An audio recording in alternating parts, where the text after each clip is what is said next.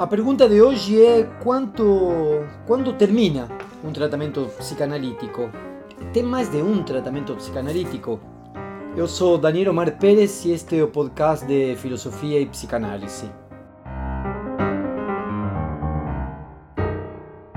Quando termina, ao final das contas, um tratamento psicanalítico? Tem mais de um tratamento psicanalítico? Bom, a resposta inicial, como todos nós sabemos, se encontra de algum modo em alguns parágrafos da obra de Freud. Mas é, essa é a resposta inicial. Não? Freud disse que em análise terminável e interminável, análise terminável e interminável é um, um, um texto de 1937 eh, que foi justamente por ocasião de uma relação com um de seus, eh, de seus discípulos, de seus colegas, eh, dos colegas de Freud me refiro, né? em relação a que até onde que podia ir uma análise, de se uma análise era bem sucedida ou mal sucedido, se uma análise tinha fim ou não tinha fim, se, se a análise estava completa e quando eh, podia estar completa. Em, em um podcast eh, anterior nós falamos de que pode haver trechos de análise nos quais é possível trabalhar diferentes questões e de algum modo eh, eh, concluir eh, um processo analítico e eventualmente voltar a abrir outro processo analítico em outro momento, com outras questões. A discussão do problema técnico, disse Freud, de como acelerar, de como apressar o lento progresso de uma análise nos leva a outra questão, disse ele, em análise terminável e interminável, eh, que seria a seguinte: existe algo que possa se chamar de eh, termo natural, eh, final natural de uma análise? Existe alguma possibilidade de levar uma análise até o final? O que seria levar uma análise até o final? Não? Eh, nós podemos eh, fazer essa distinção que já fizemos em episódios anteriores entre um efeito catártico e um efeito de descarga que pode produzir eh, uma série de encontros relação com o sintoma, mas também pode ser que a análise avance eh, em no que poderíamos pensar lacanianamente uma mudança de posição subjetiva. Seja como Freud continua dizendo que uma análise termina quando aquele que está em posição de analista e aquele que está em posição de analisante deixam de se encontrar em sessões de análise. Então, uma análise termina quando eh, um paciente e um analisante, quando um analisante e um analista eh, deixam de se encontrar. Mas isto não é o final do parágrafo, não é simplesmente eh, uma interrupção eh, ao acaso. Eh, Freud nos explica que isto sucede quando eh, tem-se satisfeito pelo menos duas condições. A primeira é que o paciente não sofra já de seus sintomas e que tenha superado sua angústia e suas inibições. Não? Então, há um tipo de análise que podemos dar por terminado na medida em que eh, o sofrimento do paciente em relação com o sintoma diminui e a angústia, as inibições eh, diminuem. É interessante, sintoma e.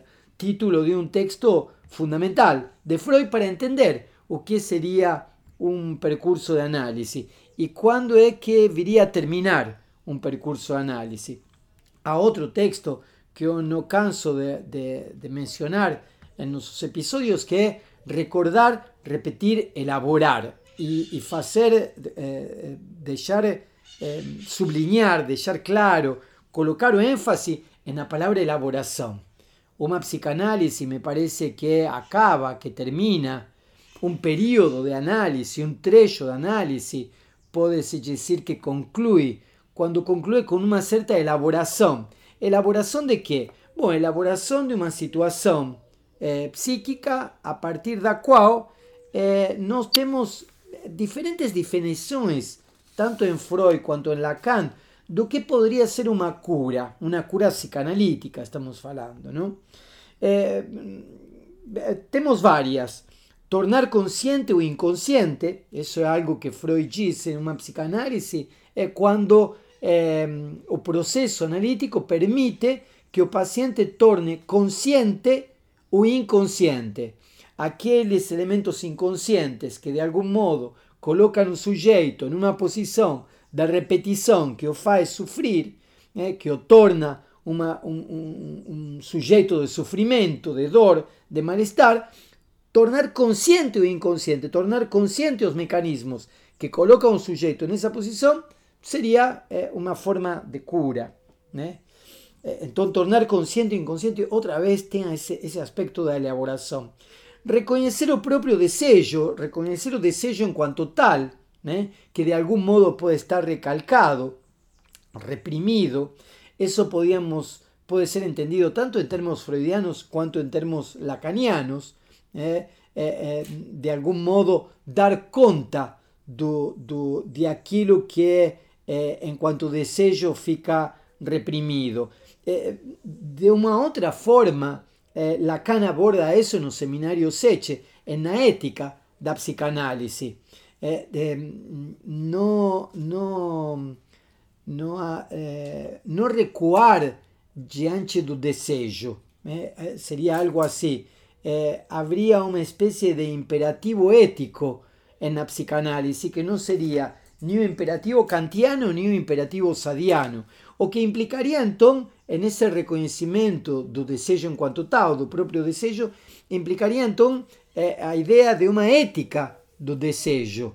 Então nós poderíamos pensar que o processo analítico é, é concluído quando o sujeito consegue elaborar né, uma, uma ética, uma ética do desejo, uma ética do encontro com o real, né, algo que vai colocar é, com essas letras o próprio Lacan e que, por exemplo, alguns eh, psicanalistas como Alenka Supansik e outros eh, eh, vão tematizar é, uma ética do encontro com o real, se deparar com o real enquanto tal e poder articular simbólico e imaginariamente os elementos que permitem dar conta do real. E aqui, como real, estou me referindo àquilo que é, é da ordem do incontável, é da ordem do imprevisto, é da ordem do incalculável, do corpo, da corporeidade enquanto tal,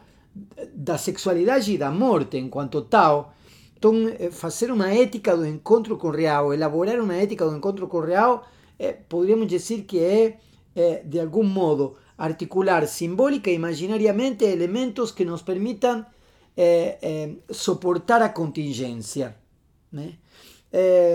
Há outros, outras definições, como reforço do eu, reforçar o eu e fazer cair as, as defesas. Isso é uma, uma questão que o próprio Freud diz explicitamente em alguns de seus textos e que de algum modo são o ponto de partida do que um, aparece em, uh, em uma certa psicanálise inglesa, eh, onde a partir de Anna Freud outros e outras psicanalistas eh, começam a, pensar como eh, um, a doença psíquica como, como, ligada a um eu fraco, a um eu fragilizado e a muitas defesas, e a psicanálise seria um fortalecimento do eu e, de algum modo, uma análise das defesas.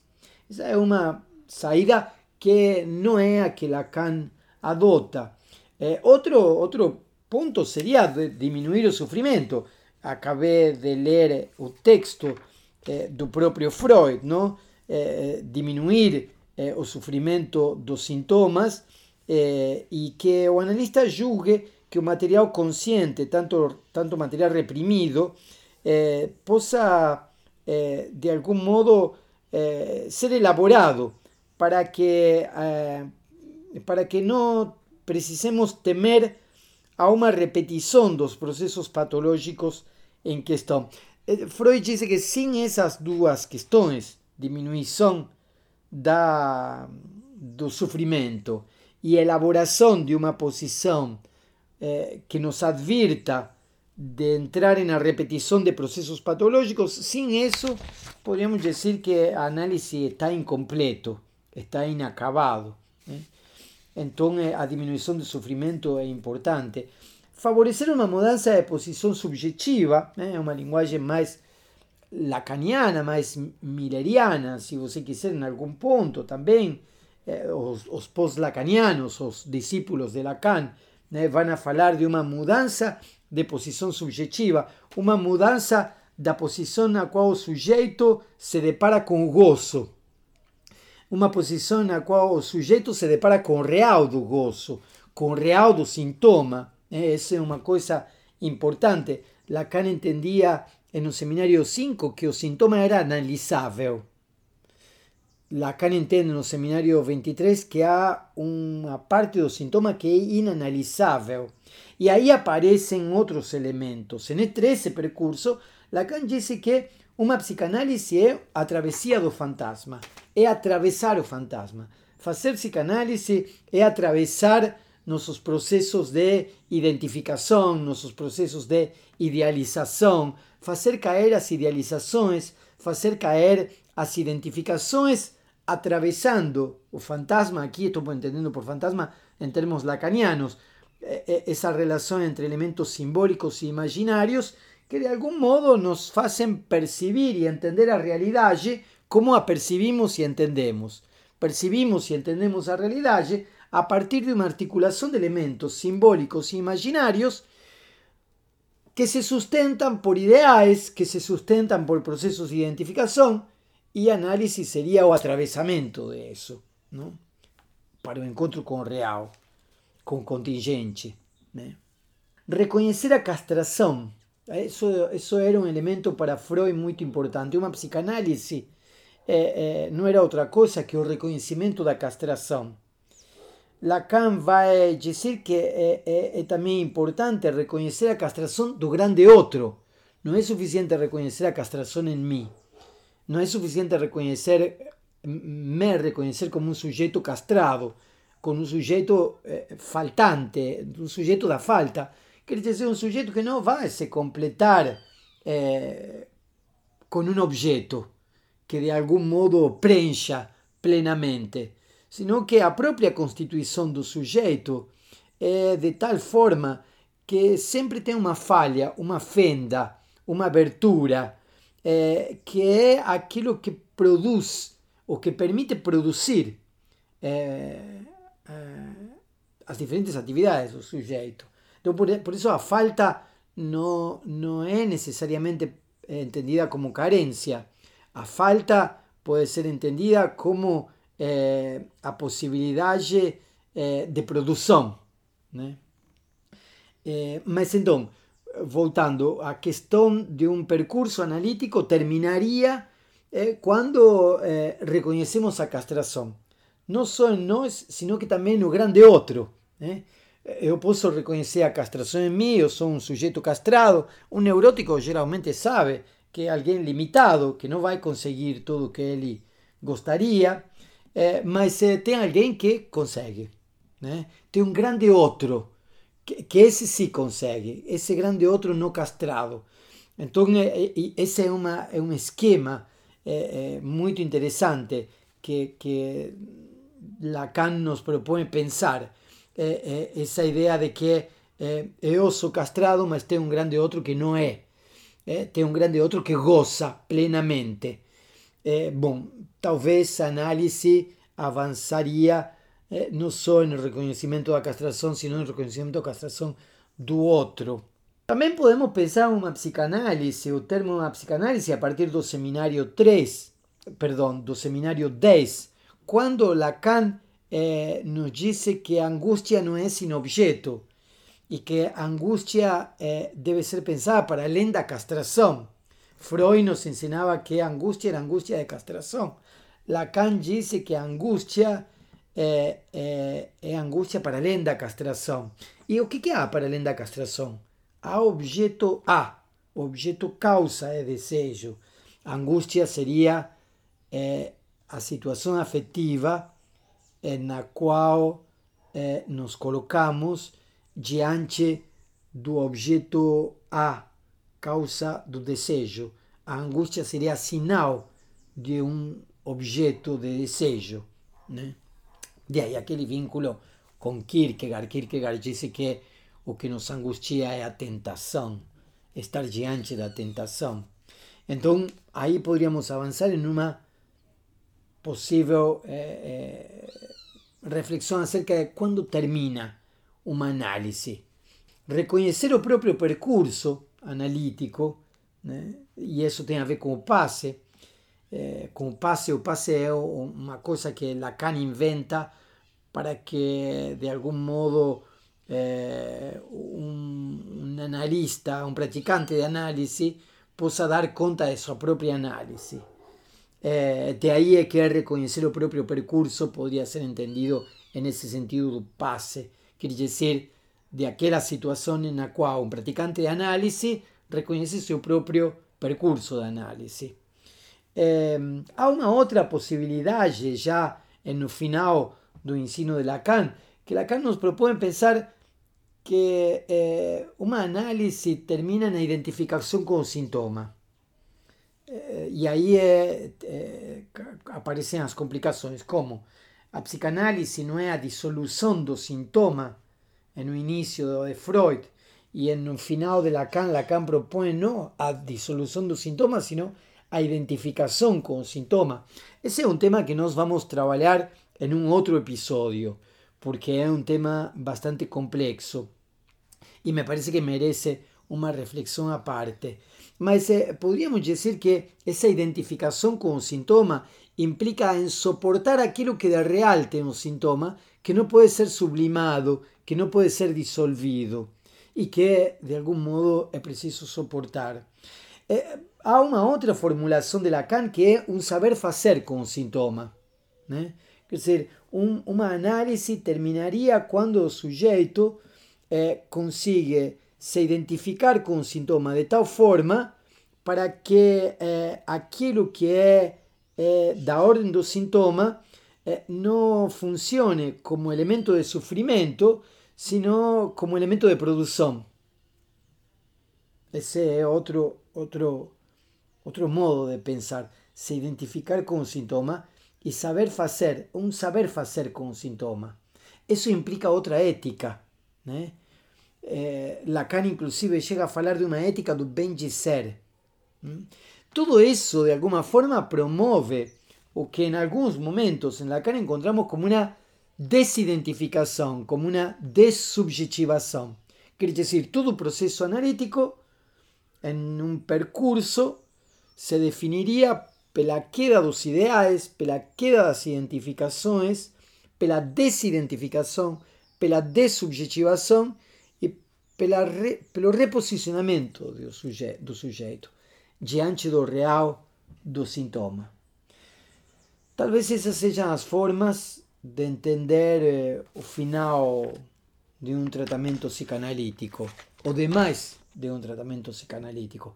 Freud recomendava aos praticantes de psicanálise eh, fazer análise pelo menos a cada cinco anos, eh, retomar a análise se alguém entende que a psicanálise é um processo de uma cura final eh, e absoluta, eu acho que está movido por uma por um ideal. Né? Eh, nesse caso coincidiria com, com, com Freud. Eh, a análise foi incompleta justamente porque há um ideal que coloca o sujeito numa posição en la cual va a continuar sufriendo. No es que una psicanálisis termine con todos sus sufrimientos mundanos, mas pelo menos va a nos ayudar a disminuir algunos y a poder elaborar otros y a nos identificar con aquello que de real es preciso que sea soportado. Terminamos por aquí. Muito obrigado.